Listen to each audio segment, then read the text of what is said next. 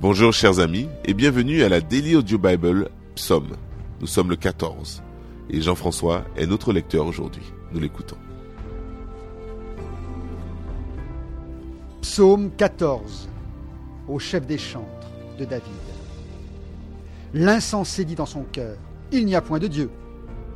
Ils se sont corrompus, ils ont commis des actions abominables, il n'en est aucun qui fasse le bien.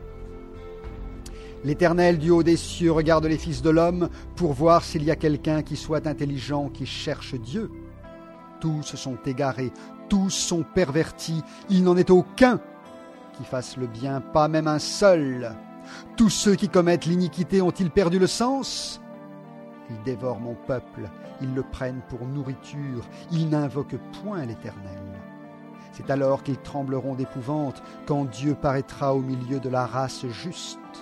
Jetez l'opprobre sur l'espérance du malheureux. L'Éternel est son refuge. Ô qui fera partir de Sion la délivrance d'Israël? Quand l'Éternel ramènera les captifs de son peuple, Jacob sera dans l'allégresse. Israël se réjouira.